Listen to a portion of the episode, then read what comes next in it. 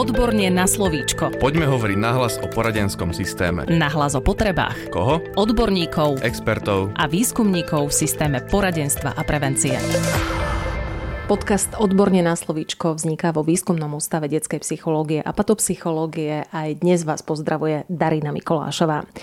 Dnešnou témou je psychodiagnostika a rôzne náhľady na ňu. O tejto téme nám dnes prišiel porozprávať náš host Vladimír Dočkal, ktorý sa vo výskumnom ústave detskej psychológie a patopsychológie profesionálne zaoberá problematikou nadania a nadaných detí a takisto aj psychologickými aspektmi vzdelávania detí rôznych minoritných skupín a ich inklúziou. Ďalšou oblasťou jeho záujmu sú otázky psychodiagnostiky a psychologickej metodológie. Je šéf-redaktorom časopisu Psychológia a patopsychológia dieťaťa a tiež vysokoškolským učiteľom. Základom diagnostickej práce psychológa pán Dočkal je testovanie. Mňa zaujíma, v čom sú jeho problémy. Ja by som povedal, že hlavným problémom je práve to, že kolegovia vidia ako základný prístup k diagnostike testovania. Mm-hmm. Testovanie je nespochybniteľná a veľmi dôležitá súčasť diagnostiky, ale pokiaľ sa oprieme iba o testovanie, tak môžeme tomu človeku dokonca ublížiť, pretože test nie je nejaká neomilná inštitúcia. My sme sa naučili hovoriť, že meriame psychické vlastnosti, najčastejšie inteligenciu, ale akékoľvek iné psychické vlastnosti. A ono to vlastne nie je pravda. My iba s istou štatistickou pravdepodobnosťou odhadujeme, aký ten človek testovaný je. A ak chceme vedieť, aký je naozaj, tak ho nikdy nevieme zmerať, ale na základe tých výsledkov tých testov a ďalších údajov, ktoré o ňom musíme získať, si vytvoríme nejaký obraz a výsledkom tej diagnostiky nie je teda to číslo z toho testu, ale výsledok tej našej odbornej úvahy. Ja to môžem ilustrovať e, v medicíne.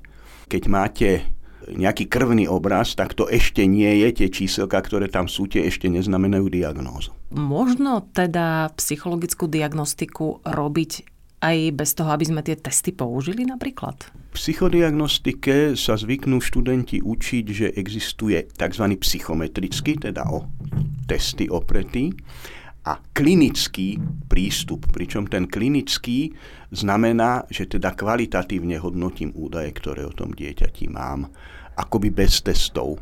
No samozrejme, že je to možné, ale tiež to nepovedie k serióznemu výsledku.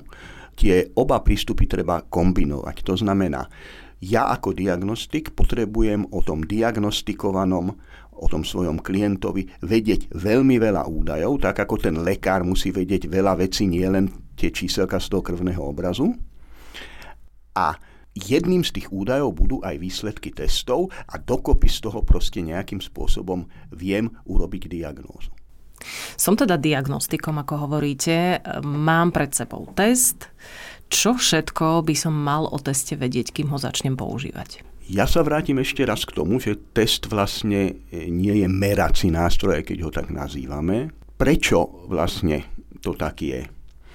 Ak e, meriam napríklad dĺžku tohto stolu, pri ktorom sedím, tak na to použijem nejaké meradlo a samozrejme, že môže dojsť k určitej chybe podľa toho, aký nástroj použijem. Každé to meradlo má nejakú svoju mieru presnosti.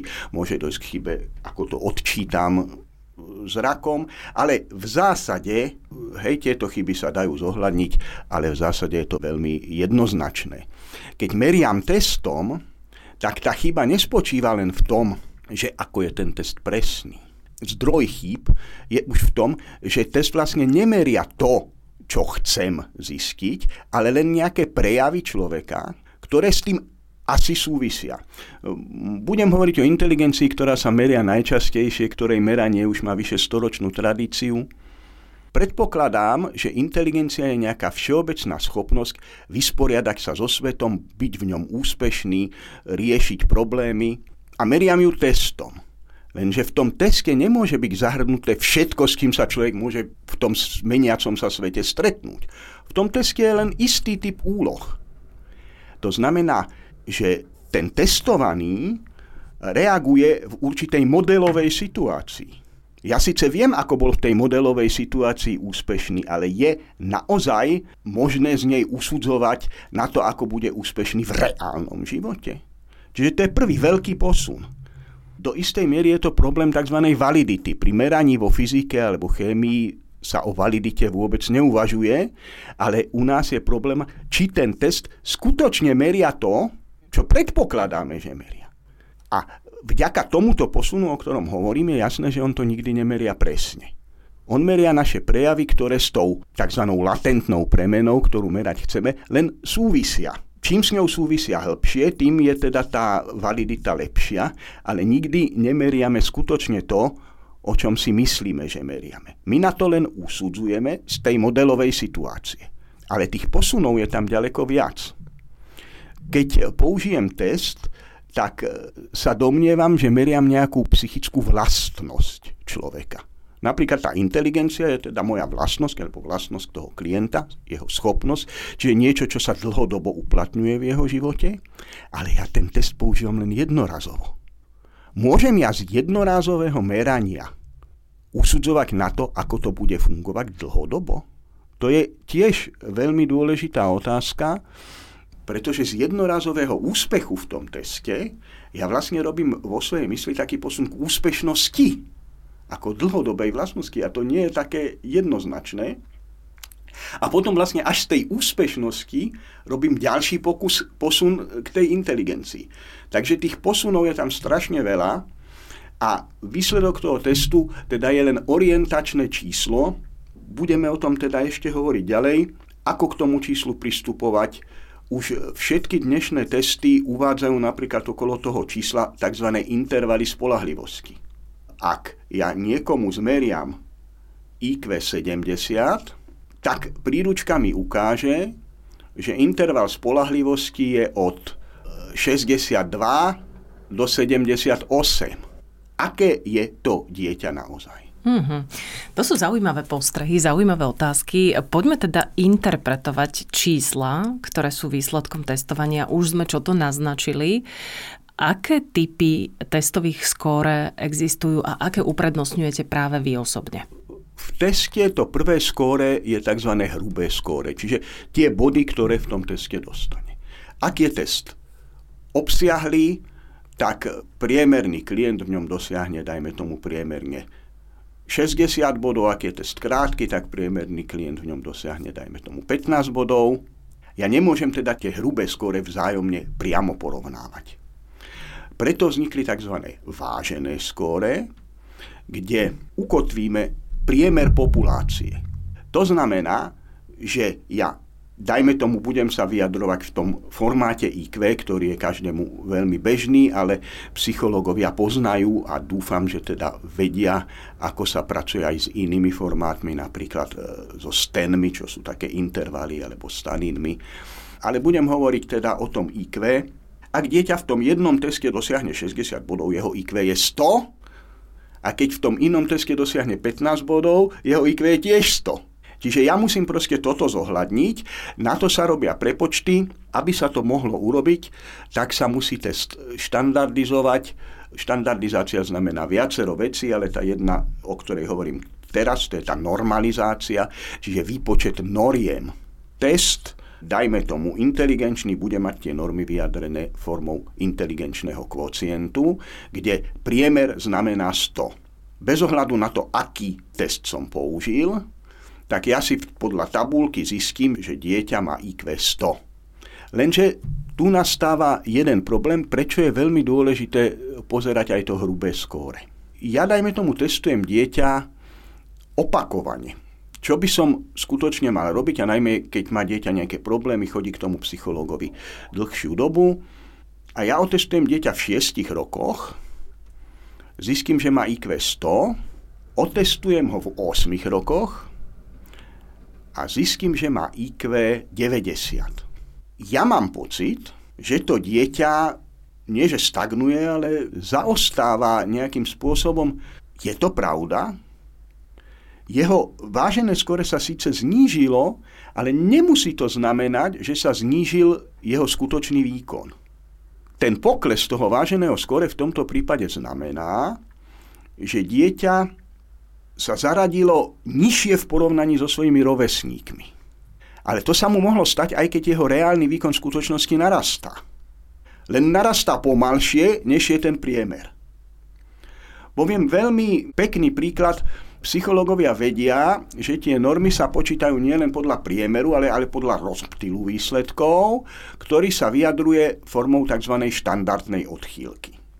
Predpokladajme, že v šiestich rokoch dieťa boduje jednu štandardnú odchýlku pod priemerom populácie, to znamená, IQ by sme to vyjadrili, že sme mu namerali 85 bodov. Na to, aby získalo tých 85 bodov, malo testový výkon, dajme tomu 30 bodov.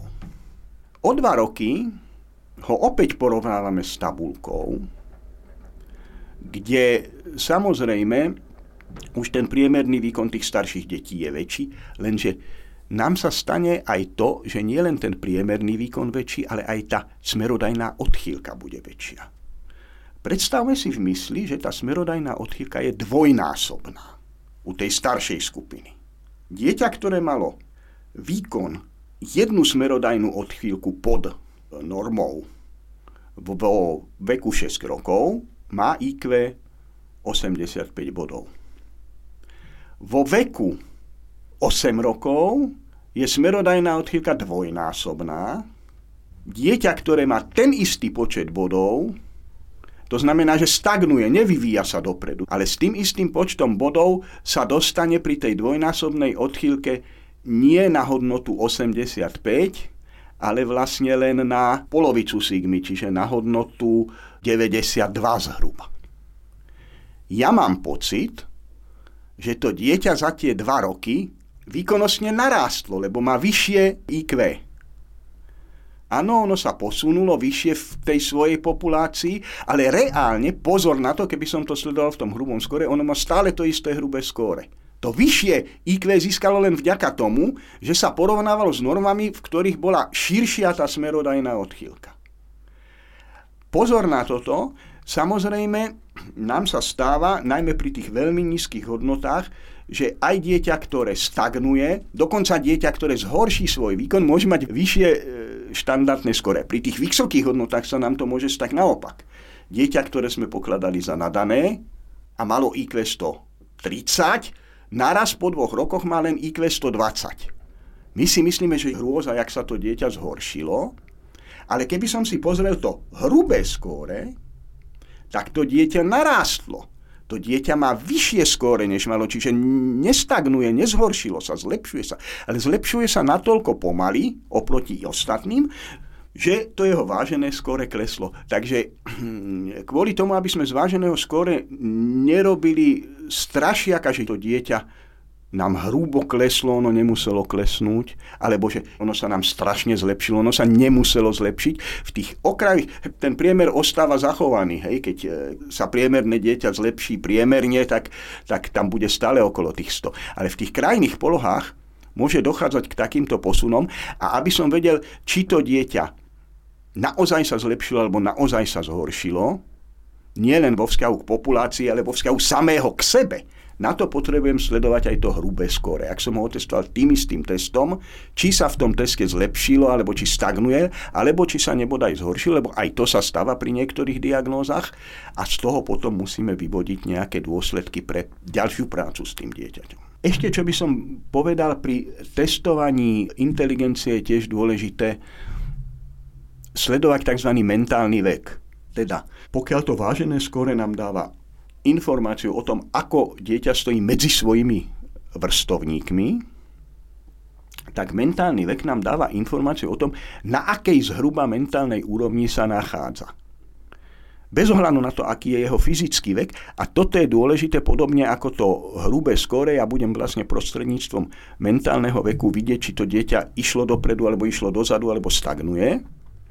A je to údaj, ktorý bude dôležitý, keď budem písať správu pre učiteľa Učiteľovi málo povie to, že dieťa má IQ 80. Lebo to znamená niečo iného, keď je to 6-ročné dieťa, keď je to 10-ročné dieťa, keď je to 14-ročné dieťa. Ale keď ja mu poviem, že to 10-ročné dieťa podáva zhruba výkon 8-ročného, tak ten učiteľ bude zhruba vedieť, čo sa s 8-ročným dieťaťom dá robiť a ako teda ho posúvať dopredu. To bol psychológ Vladimír Dočkal z Výskumného ústavu detskej psychológie a patopsychológie. Ak vás zaujíma niečo, čo sa týka tejto témy alebo aj ďalších tém, nech sa páči odborne zavináč woodpub.sk určite nám napíšte. Ďakujem veľmi pekne, pán Dočkal, za návštevu v štúdiu. Ďakujem a dovidenia. A psychodiagnostike, spolahlivosti testov a aktuálnym témam a problémom v oblasti psychodiagnostiky sa budeme venovať aj na budúci týždeň.